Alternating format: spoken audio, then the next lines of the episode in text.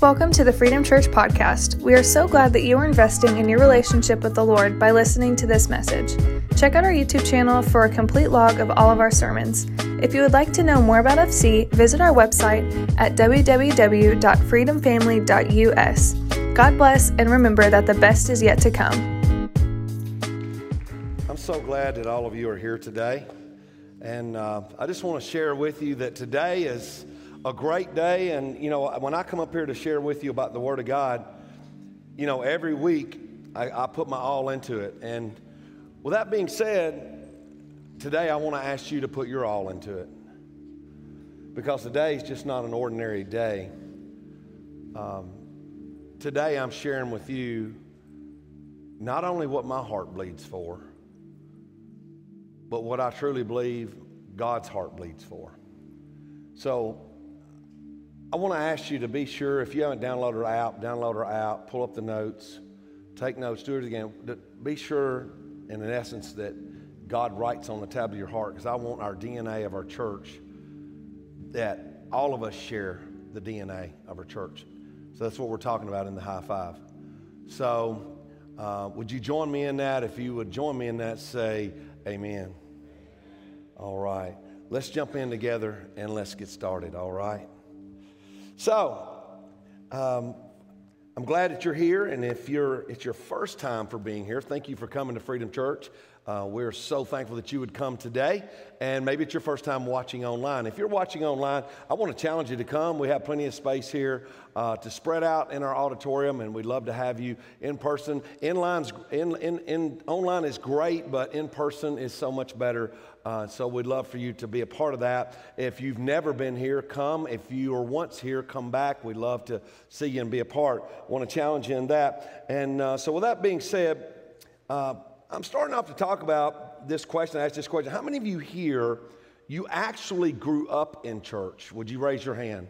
You grew up in church. How many of you did not grow up in church? Raise your hand and hold it real high. All right, look across. Quite a few people. It was in the last service, too. So, when you think about not growing up in church, I got to tell you, when I grew up in church, it was just automatic that we went to church on Sundays. Uh, my parents were Christians, and I grew up cutting my teeth, as the old saying goes, on the back of a church pew. I sat in the back with my friends and I would play connect the dots and tic tac toe and all that kind of cool stuff. And, and with that being said, but uh, I do remember uh, being a very, very tyrant of a child. I was called Terrible Terrell. And no joke, I remember a time when I was being chased down the aisle and my daddy is following me with a switch while the preacher's preaching. Can I get a witness? True story now. I'm not kidding y'all. That's true. Uh, today, the law officers would be questioning do they need to take the person to jail, which I'm going to stay out of that. But anyway, we just don't see that anymore. But I could tell you some crazy stories about growing up in church. But what I want to do is to tell you that we're living in a different day and a different time. But I gave my life to Christ when I was 12 years old, and then I got mixed up with the wrong people. And by the time I was 18 years old, I landed in jail for 20 days. And it, uh, it was a moment in time that really changed the trajectory of my life. Um, I was thrown in jail for dealing dope, and uh, God had to get my attention. And then God changed me from being a dope dealer to a hope dealer. But there was two prayers I prayed in the jail. I said, God, I said, help me get me out, help. I'm asking you to please help me get me out of the mess that I've got myself into. I said, I'll do anything you want me to in my life. I said, second to that, if you'll send me a good woman that would give me the incentive to, to be able to marry her, to love her, and to serve her for the rest of my life and raise my family in your will and way. So God has done that. I look back all these years later, and God did some tremendous things. But when Shannon and I got married, I began, uh, you know, serving the Lord, and we was going to her church, and and then in the fall, in actually August of 1997, God called me into ministry. And I began preaching everywhere. And next thing you know, we were called away and went into youth ministry. And then, next thing you know, and I was studying and went to school after the calling to learn how to be the best I could be uh, for the kingdom and for serving Him. And, and then God put on my heart to start a church for Shannon, us both. And then we did something that was totally foreign to the people that we were in in our circle of Christendom. And so, as we did uh, do that, we started. Uh, I went to another church and, and I was there for about a year, but then God uh, quickly let me know that you're out of my will. Uh, you need to do what I want you to do. And they fully understood. And then uh, we uh, launched this church after a year of working very hard. We launched this church on March 3rd 2002 with 159 people in Hendersonville High School auditorium. Now, with that being said, and what we did there in the birth that day, we wanted to be a church where that the unchurched people would want to be. So after we launched in 2002, I began looking for land, and God provided the way, and we purchased this property here, 15 and a half acres, in 2004. Since then, we've had three phases of buildings that we've done. And I want to say thank you to all of you all that have been a part through this journey of what we were doing. And I want to really thank God for what we have here at the corner of, of, of here with, with our road. Boy, I'll tell you what, I went blank. What is the name of our road here? Greenlee. Boy, I'll tell you what, squirrel! Corner of Greenlee and 386. But anyway, with that being said, you know, we have an appealing setting here. Thank God for this beautiful place we have. Is that cool or what? I, I love this. It's a beautiful place that God's provided for us. And so we, we want to also have engaging communication. You know, I, I, don't want just to get up here and give you information. I want to give you the Word of God, which will bring transformation. We want to be able to give you the Word of God that will bring transformation with our students, transformation with our children. That's what takes place and what, what God can do in our hearts and everything. And, and we want the content to be helpful. If you're not challenged when you leave here, then there's something wrong. We did you an injustice to be able to voluntarily give your time for being here in this service together. But here's where we're at there's a great big challenge in front of us. You say, what do you mean? The challenge is, is that the, the church we started, which will be 19 years ago this coming Wednesday, we started the church in an era that really it was like the field of dreams. If you built it, people would come. We could do mail outs and, and we could do a, a, sermon series and put sex on a billboard that we're going to do that. Or we could do an egg drop, or we could say we're going to have animals to pet, and, and people would come out, and they still do to a certain extent. But society no longer sees the local church as a premier place for their answers in life as what it once was from God's perspective. And you may say, why? Our world has changed, especially since the internet, especially since 9 11. And the internet has become an information highway, but even with it being an information highway, it doesn't bring transformation. According to Pew Research, grab this 23% of Americans represents the nones. And you're thinking, Sally Fields and the Flying Nun. How many? Show your age and tell me you remember Sally Fields and the Flying Nun. If you don't know what that is, for the rest of you, you can go to YouTube. I'm sure you will find it. But I'm not talking about flying nuns. I'm talking about those who have no religious affiliation.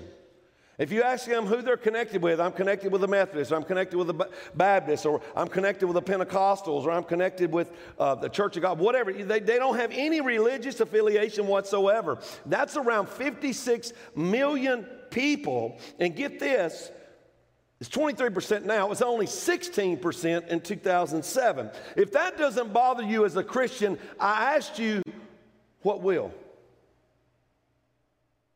What will? 35% of them are 35 years old and under in the nones, and most of them grew up in church. A lot of them went to the student camp. They got the t shirt. They were the ones that were in Sunday school, but they left the faith. Why is that? Even 70% of them say that they don't even believe the Bible is true and they don't believe it's the Word of God. The question is why did they walk away? The lion's share say they just don't believe anymore. How many of you know someone like that? They say they just don't believe what we're talking about. Raise your hand all across the auditorium. Wow. Case in point. They've rejected the faith. And millennials are walking away in record numbers. So, me as an individual, and, and I think those of you here, those of you watching online, how many of you are like me? You, you really do want to have values. Would you raise your hand and say, I really do want to have values? Well, that, I think that's all of us here. We want to, to have values in our life. We want to be known as people that have the right values. Hopefully, you, as God's people here, you're saying, I want not only have good values, but I want godly values. I love what Albert Einstein said one time. He said, Try not to become a man of success, but try to become a man of value. Or put it this way try to become a woman of value. When you think about values, values are a set of beliefs they are a set of priorities. It is views which we find most important in our lives. It affects the way that we act, it affects the way that you and I make decisions on a daily basis. The person who values relationships over anything else is, is going to be able to do something more so than a person who values money or possessions over the relationships. See, you and I are wired to act and to be able to react based on our values. See, values makes things for you and I crystal clear. Jesus talked about this in Matthew 6 and 21. He said, Where your treasure is, there the desires of your heart will also be. So, do you understand what Jesus is saying here in the Sermon on the Mount? He's saying here that our values are primarily a heart issue. You say, What do you mean? What we desire the most is what we value the most. That's what we operate from. That's the principles of what we do and do life from when it comes to our actions. But understand, whatever you say your values are, you must understand that God looks at the heart. In the Old Testament, Samuel said in 1 Samuel 16 and 7, he said that we look at the outward appearance, but God looks at the heart. Although our actions that we have in everyday life are reflective of what the contents are of our hearts, what they truly are. It's easy for you and I to be able to match the heart's desires and with these different pretentious actions that we have. But God looks at the heart.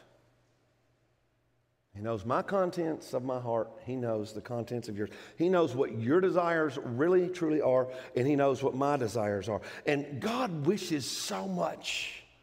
He wishes so much that, that, that our very heart, the sole driving force behind our hearts, that we would desire Him and His values every day of our life. But when you think about it, what does God truly value the most? That's the question. That's the question in this moment. See, by showing us what He values the most, that's how we know what God values the most. It's all of us, it's humanity.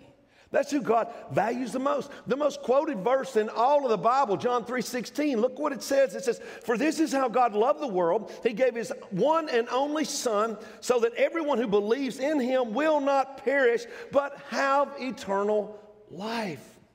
See, God so valued all of us that he made us those of us that were of little or no intrinsic value to be valuable by exchanging his value for ours. That's what he did with his only son. So I asked you this question, and please ask it of yourself. Do you truly value others the way God proved he values you? Ask yourself that question today. It's not hard to make decisions when you know what your values are. It's not hard to make those decisions when it, and when it's spiritually, physically, relationally, financially, professionally, or even as a church. It's not hard to be able to do it. So that's why that we as a church at Freedom Church have these high five values. It's the DNA that defines who we are and why we do what we do for God's calling and for His glory. And I want you to understand, these just aren't creeds. These aren't just things that we put on a plaque in the hallway. This is not just some file in our computer. They're the essence of what we do in building an authentic, community through Jesus Christ now and for eternity. These, these five values that we have in this moment, that's what we do to accomplish our existence as a church. That's how we accomplish our vision. That's how we accomplish our goals and our dreams to be able to reach people who need to know Jesus Christ in their heart and soul and to be able to grow up in Jesus Christ. Look at the person next to you and say, Grow up in Jesus. Grow up in Jesus. That's what it's all about. Because there's too many people today that are not growing up in Jesus. There's a lot of people across this nation in churches that come into churches and they sit here and they, all they can do is drink milk. They can't handle anything stronger. You know why that is? And I'm going to get on the Pentecostal platform here for a minute. Listen to me carefully. Too many Christians today have become way too selfish with their salvation. They have forgotten what it's like to know what it is to be lost. They have forgotten what it's like to know that somebody's out there hurting, somebody's out there broken, somebody's out there addicted, somebody's out there losing hope, somebody's out there is insecure, somebody out there is about this close to throwing the towel in in life. And they need the Lord like never, ever before. Freedom Church's existence is to reach people to know our great, loving, merciful God. So today, we're going to, beginning these five weeks leading up to Easter, we're going to kick it off today talking about everyone reaching. Would you say that with me? Everyone reaching. Now say it like you're the one's going to do some reaching. Everyone reaching, okay? Everyone reach him. we believe that we love God through Jesus to be able to reach others so they can have what we found. We want them to discover our great God. 1 John 4, 9 and 10. Here is John that wrote John 3, 16, as well as writing these three letters, as well as the book of Revelation. Listen to what he says here. See the correlation. God showed us how much he loved us by sending his one and only Son into the world so that we might have eternal life through him. See, because God loves us, God created you to be able to love you. And you matter so much to God that He wants to keep you with Him, not only now, but for the rest of eternity. Look at verse 10. This is real love. Not that we love God, but that He loved us and sent His Son as a sacrifice to take away our sins. When you think about sins, it means missing the mark. And when you think about God, Nothing sinful can ever be in God's presence because God is absolute goodness. If we come to Christ, we trust Him, we believe in Him, and we receive Him, and we're born again, and we believe that from what He did for us on the cross of Calvary, we're not going to have to suffer the penalty of sin in a devil's hell. Look up and say, Thank you, Jesus.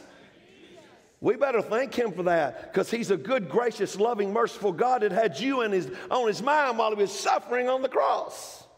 When we come to a relationship with God through Jesus Christ, we get to continue at that moment reaching up and exercising that relationship with God. You know how it is when you've been to a, how many of you been in the mosh pit here? Just go ahead and raise your hand and confess before God and all these people. You've been in a mosh pit at a concert.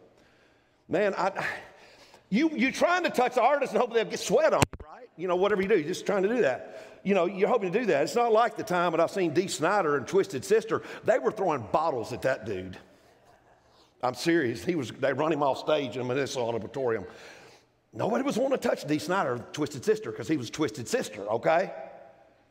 But my point is, when you have that relationship with Jesus, man, you want to continue reaching up and exercising the love that God has given you in your heart and in your life. And once again, we just did this series on this, but Matthew 22 is about what we're reaching. First and foremost, when you're reaching up, you must love the Lord your God with all your heart, all your soul, and all your mind. This is the first and greatest commandment. So I want to take you a perspective on this verse here for a moment. When you think about the heart, really the heart is about passion. The Message Bible says this it says, Love the Lord your God with all your passion, prayer, and intelligence and energy. I don't know if you know this, but the word passion from the major writing of the New Testament Bible was written in the language of Greek. The Greek word of heart was about passion. So God is saying, I want you to be able to put some muscle, be able to put some energy, be able to put some emotion into the relationship that you have with me. I don't want you to be half-hearted about that. I want you to be reaching up with everything you got and all of that right there and giving it all to me and all that you have got. Jesus is saying, I don't want you to just be in with this relationship with me just part of the time. I want it to be all the time. If you're going to follow me, do it with passion and all that you've got. I don't know if you realize, but passion and pain correlate. When you look and you study the scriptures and you see what Jesus has done, the pain that Jesus experienced, seeing his heavenly Father's pain is the very pain that drove Jesus to die for you and I on the cross. Jesus experienced the ultimate pain so that we can have his peace. So when I'm reaching up with all my heart to love God with everything that I can do, that's when I get closer to God. That's when me as an individual, if you're married, you get closer to your spouse. You have better relationships. You have growth in your business. You get opportunities in your careers. We have a church that's going to explode with a Holy Spirit revival like no other time. I want to share God's love and passion and I want you to share God's love and passion like never before until I don't have any strength to give anything else. Because there are broken people who are hurting and they need healing and they need hope and they need joy and they need a purpose and they need something to be passionate about besides what the world's going to give them. You look at your soul, your soul is really your belief in your faith reaching up to be soulmates with our great Creator, believing that God has your back in mind, and He has your best in mind, and He has my best in mind. God has your whole life in mind when He directs every step that you take. And what God does, He gives us a measure of faith to receive Christ as our Lord and be born again. But then He also wants you to be able to stretch that faith. And when that faith stretches, then your faith grows. So no matter what you face in your life, you're going to be victorious. You're not going to be a victim. See, if you'll just feed that faith in that relationship, your doubts, my friend, will starve to death. And that's a good word. It's the truth. But also it's your mind. When you think about your mind, it really correlates to your dreams. You know, a lot of times when we think about dreams, we think that just young people dream dreams. They dream dreams when it comes to the heart or the soul of your mind. And maybe that's true to some extent. I've noticed you go to Cracker Barrel. And a lot of times you see the older people out there and they're rocking on them rocking chairs. They're waiting for their moment to get in there them biddles. And if you ever sometimes just eavesdrop on listening to them, what are they talking about? What is Cracker Barrel, the vintage Cracker Barrel, triggered in their mind? Think with me. The past.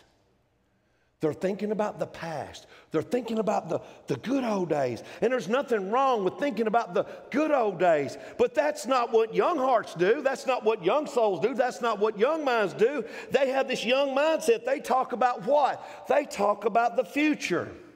So I want to challenge all of you, and I don't want you to think about your chronological age, but I want you to think in terms that you're going to live forever, but you have a season in this life. It's not where that we have been, but it's where God has taken us. What about you? What do you talk about in your life? Do you spend a lot of time talking about what was? Are you praying and seeking God for what's going to be? Think about that. Where you're going. You know what a lot of people do? They spend their time thinking about how to get back where they were instead of where God wants to take them. He wants to take them in their relationship with Him. They want to take them in their relationship in, a, in their marriage or their relationship with a friend or, or be in that marriage having more intimacy or take them to where that God wants to take them in the church. Listen, keep your mind on God and pursue the dreams that God put in your life. Don't let anybody snuff that out whatsoever. Never let anybody talk to you out of pursuing a dream that God has put in your heart. And listen to me, be really careful about who you let people that speak into your life. Your friends will either stretch your vision or they'll choke your dreams. So we exercise that relationship that when we come to Christ and we're reaching up, then we don't want to be selfish with that salvation. We want to be selfish with that relationship. We don't want to be selfish with that wonderful, grace loving God, do we? We want to reach out to other people. Verse 39 there in Matthew 22 says, a second is equally, do you hear that? Equally says, Love your neighbor as yourself. And Pastor Jim done a great job expounding on this last week. A lot of people, it's really easy for you to love yourself. And other people, not so much because you're broken and you're hurting and you, you feel hopeless or, or you feel insecure. You just want to give up or someone's made you feel less than. Listen, you have got to love yourself. But when you begin to love yourself, you need to love other people because there's no loving others without living for others. We don't need to stop at what God has given us. We need to give that to other people. Loving others is not tested by some kind of creed that you recite or the songs that you sing, but that the fact of it is that you love other people.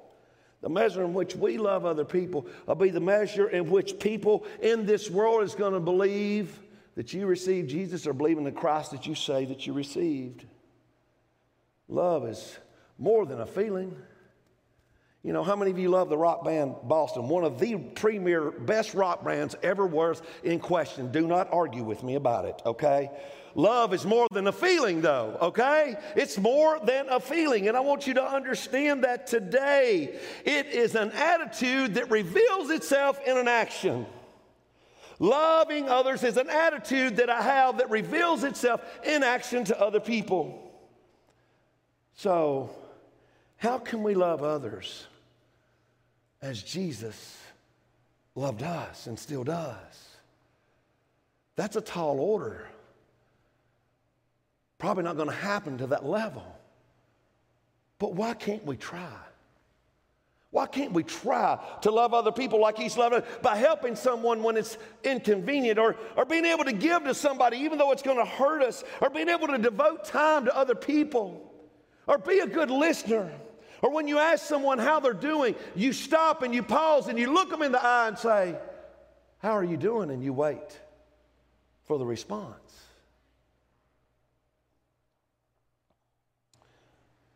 Sacrifice for others. Trying our best because Jesus sacrificed his life for you and me. So, what does it boil down to when I'm reaching out to other people? We have to get in our minds and embed in our minds that lost people matter to God. Luke 19 and 10, listen to what, look what Dr. Luke said. He said, For the Son of Man came to seek and save those who are lost. If we're not careful, though, we become so comfortable that we lose any desire to go and look and search for somebody that's lost. Now, listen to me closely, and I want you to track with me very closely. Listen to me closely. Focus. What if you were lost? What if you were a non Christian and Christians treated you the way you treat non Christians right now? Would you ever find Jesus? We get so busy, church, and we go out them doors and we run after the American dream as if that's what it's all about.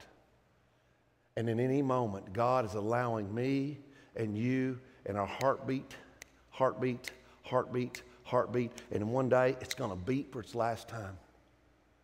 If you're a Christian, yes, you can make heaven your home, but who are you not going to get to take with you?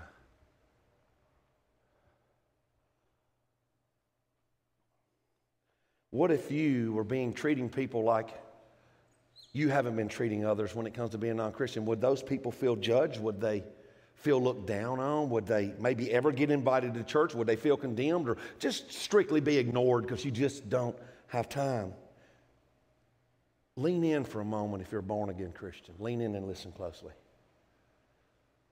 The reality is, most of us have forgotten what it's like to be lost and not know Jesus is Lord.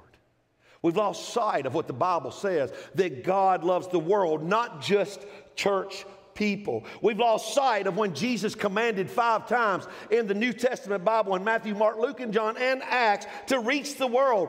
We've lost sight of, of being able to supposed to pray, not just pray for people to come to Jesus, but that we're to go out and do our best to engage them in a conversation and see where they're at in life. So, what does that mean that you and I can do? It shouldn't fall on a church staff. It shouldn't fall on a pastor. A pastor, my job is to be able to equip the sheep. Shepherds don't make sheep. Sheep make sheep. Are you with me? Shepherds don't produce sheep. Sheep produce sheep. But think about it. So, what do we do? It's just each one of us just reach one. Just imagine if you leave here today and you begin to think about who's in my circle of life that I need to engage in a conversation, that I need to begin to be able to help them and say, Come on, let's hang out together. Come on, follow me. Let's do life together, whether they're pre conversion or post conversion. What if we go out there and do just do life together? Not go to Starbucks and say, let's go to Starbucks and get a latte we'll read the Bible. Have you read Revelation chapter 9? Do you know who that demon and that serpent is and that old devil is inside there? Have you read Revelation 12 when he says he's coming against us day and night? That sounds exciting. I'd love to be a part of that. No. Get out there and find somebody and just do life with them and say, you know what, God has blessed me. Let's go and let's do life together. Let's go shopping together. Let's go fishing together. Let's do something together.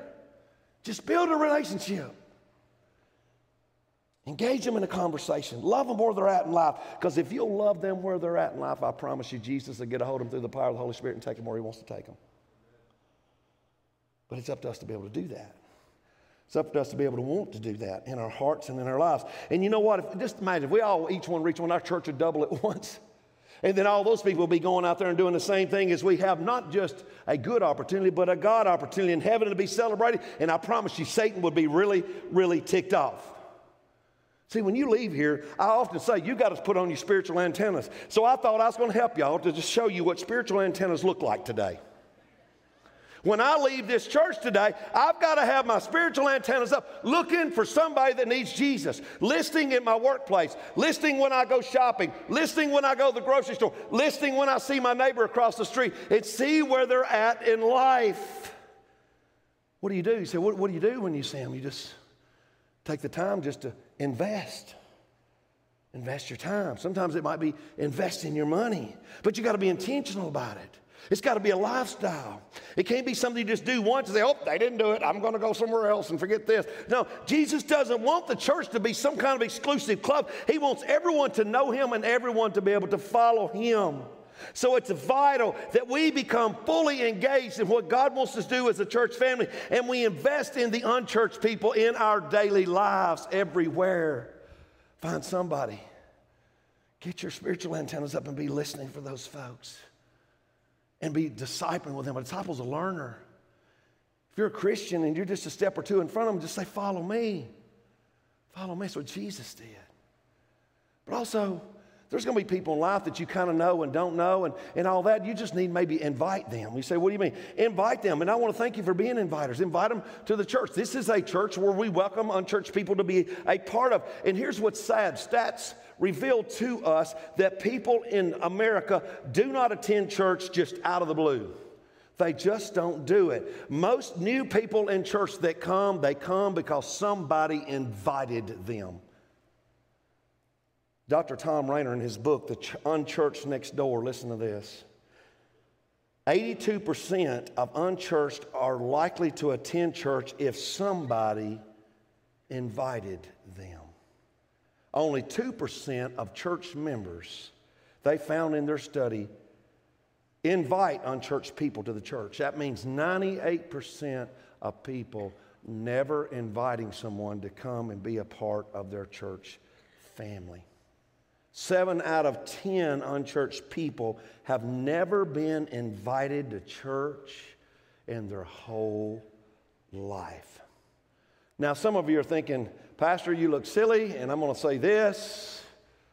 You know, maybe you're thinking, Pastor, I've, I've tried to invite people. Everybody I know goes to church, and, and even those that, that don't, and I've invited them. And, and, and I don't want to invite them too much because I'm going to appear to be pushy to them. I'm going to appear to be pushing the gospel on them or something. Eh, what if they say no? What if you never invite them?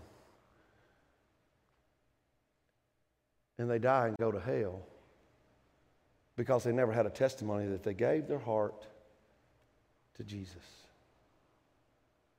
See, there's power in an invitation. Man, I keep these things right here. They're, they're there for your taking. I keep them with me everywhere I go. And I just always imagine when I hand people this card, I just handed them a ticket to paradise. And it might be they bring their spouse two tickets to paradise. Come on, Eddie Money. That's good.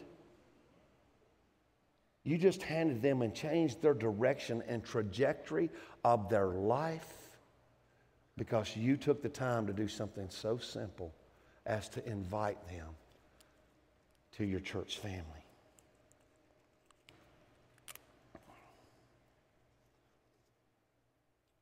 You think, a lot of times people think when they're going to invite somebody, they think, well, how do I know to invite somebody? You got your spiritual antennas up. You say, what do you mean? Well, maybe you hear a conversation in the break room or you hear a conversation somewhere and you're just earshot of it and, and you just, you got the Holy Spirit. This is what you're doing. Your Holy Spirit antennas is up and you say, well, they say, well, they're not in church. Well, if they say they're not in church, that's when you take that card and say, oh, you're not in church? Well, I'm glad you said that right there. Come and check out our church. Wow, that, you know, it ain't even, I don't have a dumbbell in my arm like I do a few times a week. I mean, it's just real simple to hand a card. Or maybe they say, wow, I didn't know that was going to happen. And you begin to hear them saying about something that's happened in their life. Or maybe you hear them say, you know, I wasn't prepared for that. I wasn't prepared to hear that I got cancer. See, anytime there's tension, anytime there's trouble, anytime where someone's in transition, that's an opportunity when you have your spiritual antennas up and you're looking for it and you're listening for it. You can say, hey, why don't you come to my church? Sunday. Paul had some very strategic words, which is applicable to us in, first, in his first letter to the Corinthians in chapter 3. Listen to this very closely. Dear brothers and sisters, when I was with you, I couldn't talk to you as I would to spiritual people. I had to talk to you as though you belonged to this world, as though you were infants in Christ. I had to feed you with milk, not with solid food, because you weren't ready for anything stronger. And you still aren't ready, for you are still controlled by your sinful nature. You are jealous of one another and quarrel with each other. Doesn't that prove you are controlled by your sinful nature? Aren't you living like people of the world? When one of you says, I, am a, I am a follower of Paul, and another one says, I follow Apollos, aren't you acting like people of the world?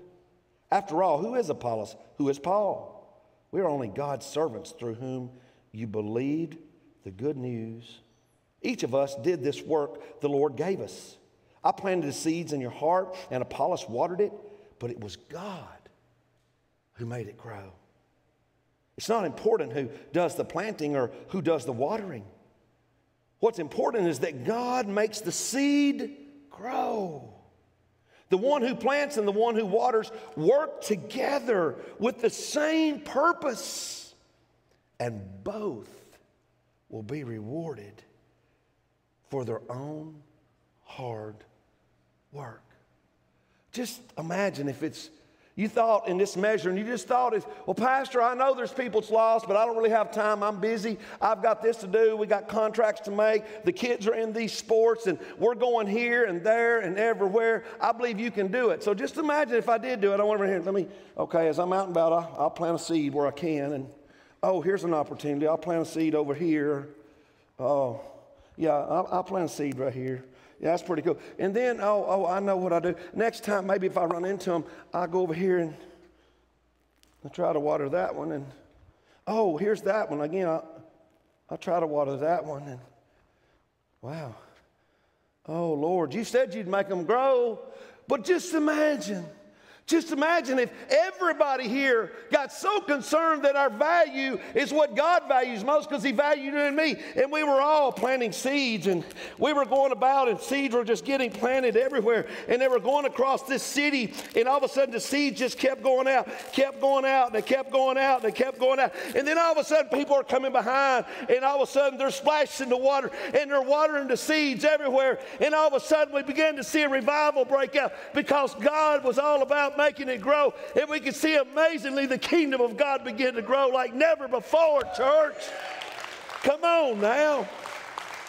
That's what God wants to do. And I believe if we were truly convinced of the reality of heaven and hell, no one's going to have to talk us into doing it.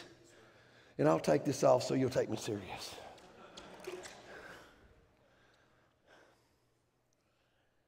Stop and think for a moment, those of you that are born again. Stop and think about who told you about Jesus. Stop and think about maybe who invited you. Stop and think about God's plan has always been to be able to reach people. So I asked you, who are you planting seeds with? Who are you watering? And saying, God, you said you give the increase. Who are you reaching? Jesus didn't want us to gather together as a group of people to proclaim theology and sing songs and, and act as if we're morally superior in regards to the rest of the community. No, that's not what God's plan is. We're called to reach people, and we reach the lost at any cost. So I want us to be the church that treats people that's far from God as if we were the people that are far from God. I asked you, I ask you to partner with me in this and make it a lifestyle. This Wednesday, March 3rd, marks 19 years that we've been going as a church. Man, it just so blows my mind how quickly it's went by. And man, could I tell you some stories? But I want to ask you to go get out of your comfort zone. If you possibly can, clear your calendar and be here in this auditorium this Wednesday night at 6:30. We're going to have a night not just of worship, but of worship and prayer. It's also, we're going to talk about the two weeks leading up to Easter. We're going to have a prayer and a fast.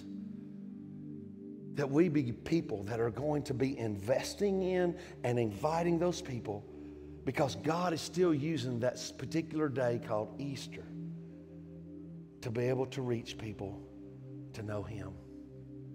So if you love God, if you love other people, and if you love this church and you call it your church, even if it's your first time here, you'd love to call it your church. Join us and be here this Wednesday. If you all, you can clear your calendar. Souls are in the balance. So I'll leave you with this with two important questions. Ask yourself this question Will I be going to heaven? Do you have Jesus in your head or is Jesus in your heart? Because the difference in heaven and hell is about 18 inches.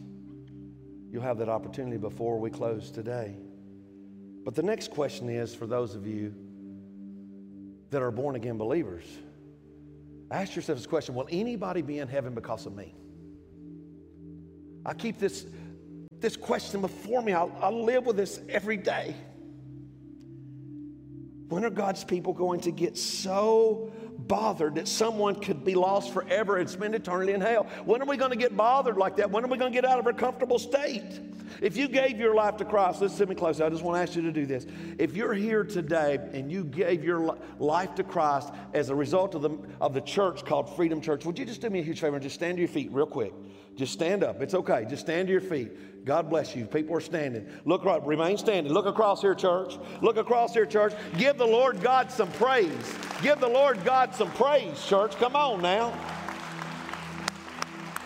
You guys can be seated. Just imagine how many more out there would love to have one of these empty seats in here so they could learn to go out and reach their friends and their friends and own. And it'd be a domino effect of people coming to Christ. You may wonder, why are you so passionate about this, Pastor? You want to grow a big church and get a big name and, and be known? No, I could care less about that. I want to see people escape a devil's hell. And you know why I'm so passionate about it? And I've shared this story before and I'm going to share it again. For those of you who may have never heard it, when I was young in ministry and I was a youth pastor, a guy named Frank moved in close to our house that I had to drive by his house when I went home to my house every day. Multiple times when it started, and I seen it was Frank, he looked like one of the guys from ZZ Top, had this long, big red beard, big guy. He had these big yellow headphones and he would walk, he would jog down the road. When I discovered it's Frank, the Holy Spirit, boom, hit me on the heart and said, Stop and tell him what I've done in your life. Because we used to be wild together on the other side of the fence. You know what I'm saying? And I always say, it's always something that the, the, enemy would give me this excuse and, and say, well, you don't have time now. You got to get home and get ready to drive the bus. You know, you're doing youth ministry. Not only doing youth ministry, you're driving the bus and you're preparing the message and you're trying to get things going. You already be, I got to get home. I need to help Shanna with kids. We got three girls and we got ponytails and we got dresses and we got food and just always excuse after excuse not to even stop and just roll the window down. Hey, Frank, how's life? But I didn't get the opportunity. Frank put a pistol in his mouth and he killed himself.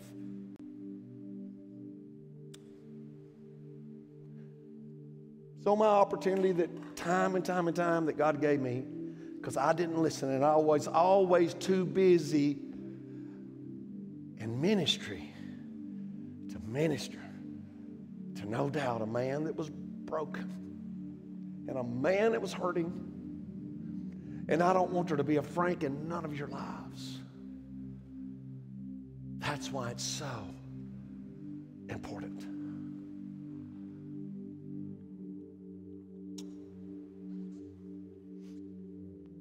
Everyone reaching. Imagine what can get planted, imagine what can get watered, and imagine what God will do making it grow. Would you stand with me? Heavenly Father, we love you, we praise you, we honor you, we thank you for this amazing day. God, I want to pray for everyone under the sound of my voice that's online or in person here. God, that they will accept the full fledged challenge, God, and commitment to live every day of their life as if not only their life depended on it, but somebody's life is going to be dependent on it or they'd be lost forever. God, I pray, Lord, as we reach up in our relationship with you and we get closer to you, Heavenly Father, God, that we will be so strengthened, God, that we will see the need to reach out like beggars telling another beggar where to get a piece of bread so they can know Jesus now and forever. God, I pray for every lost person in every person's life here, God that you know who they are already, Lord, that you would begin to help them, God, to reach them and put their spiritual antennas on. I pray, God, for every person here. I pray for them for boldness because boldness has blindness. Boldness is always blind. Boldness doesn't see inconveniences, God. Boldness doesn't, doesn't see obstacles. Boldness sees opportunity, God. So, God, help us all to be bold, to invest and invite as a lifestyle. How many of you right now know that God has spoke to your heart and he wants you to reach those in your circle of life. Would you just lift your hand real high right now across the auditorium? I know God has touched my heart and I know he wants me to reach others. God, I pray for each one, God, Lord, to bless them, God, with this strength, opportunity, and boldness in Jesus' name. Maybe you're here and you've never given your life to Christ and you're on the verge of giving up. Maybe you're scared. Maybe you're stressed out. Maybe you come here looking for relief. You could have not picked a better place because Jesus wants to rescue you. He doesn't want you to be ruined. If He's knocking on your heart right now, that's the power of the Holy Spirit convicting you. He wants to come in your life, and it's your prayer that will make the difference that you receive Christ and be born again. Would you just tell Him, say, Lord, I want to invite you in my life? It's your prayer. Come into my heart, Lord.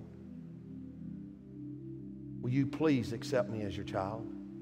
Tell him that. Tell him, say, Lord, I believe it's you that's knocked on my heart, and I believe you're real, that you came, lived, died, and rose for me. I believe that, Lord. So now, if you believe that in your heart, you confess with your mouth and say, Lord, I confess all my sins to you, the wrong I've done. Please forgive me, Lord. I want to be born again. I want to do life your way. My life is yours. Change me, save me, in Jesus' name.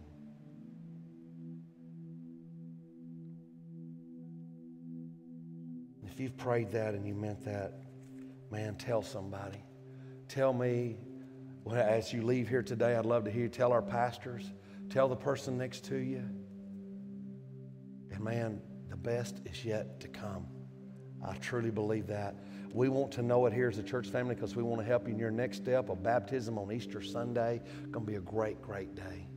Father, we love you so much. Thank you, Lord, for the opportunity for every one of us to reach someone that needs to know you. Use us for your glory. Give us strength, God. Give us boldness and give us opportunity. And may we make it as a lifestyle. In Jesus' name we pray. And everybody shouts, Amen. Amen. Let's give our great God some love. Morning, Freedom Church. I am so glad that you guys tuned in with us this morning. Listen, if you made a decision for Christ today, we want to know about it. We want to celebrate with you. So we have an online connection card. You can click the link in the description of the video that you're watching right now.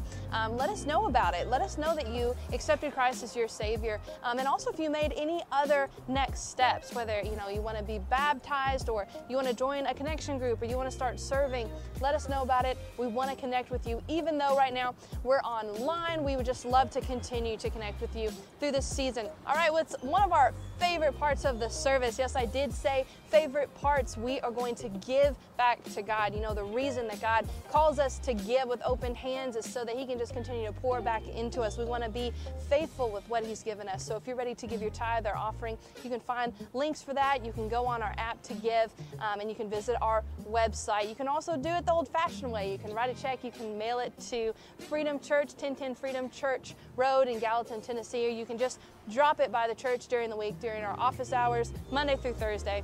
So we just are so glad that you watched with us today. Um, we hope you tune back in next week, and we'll see you soon.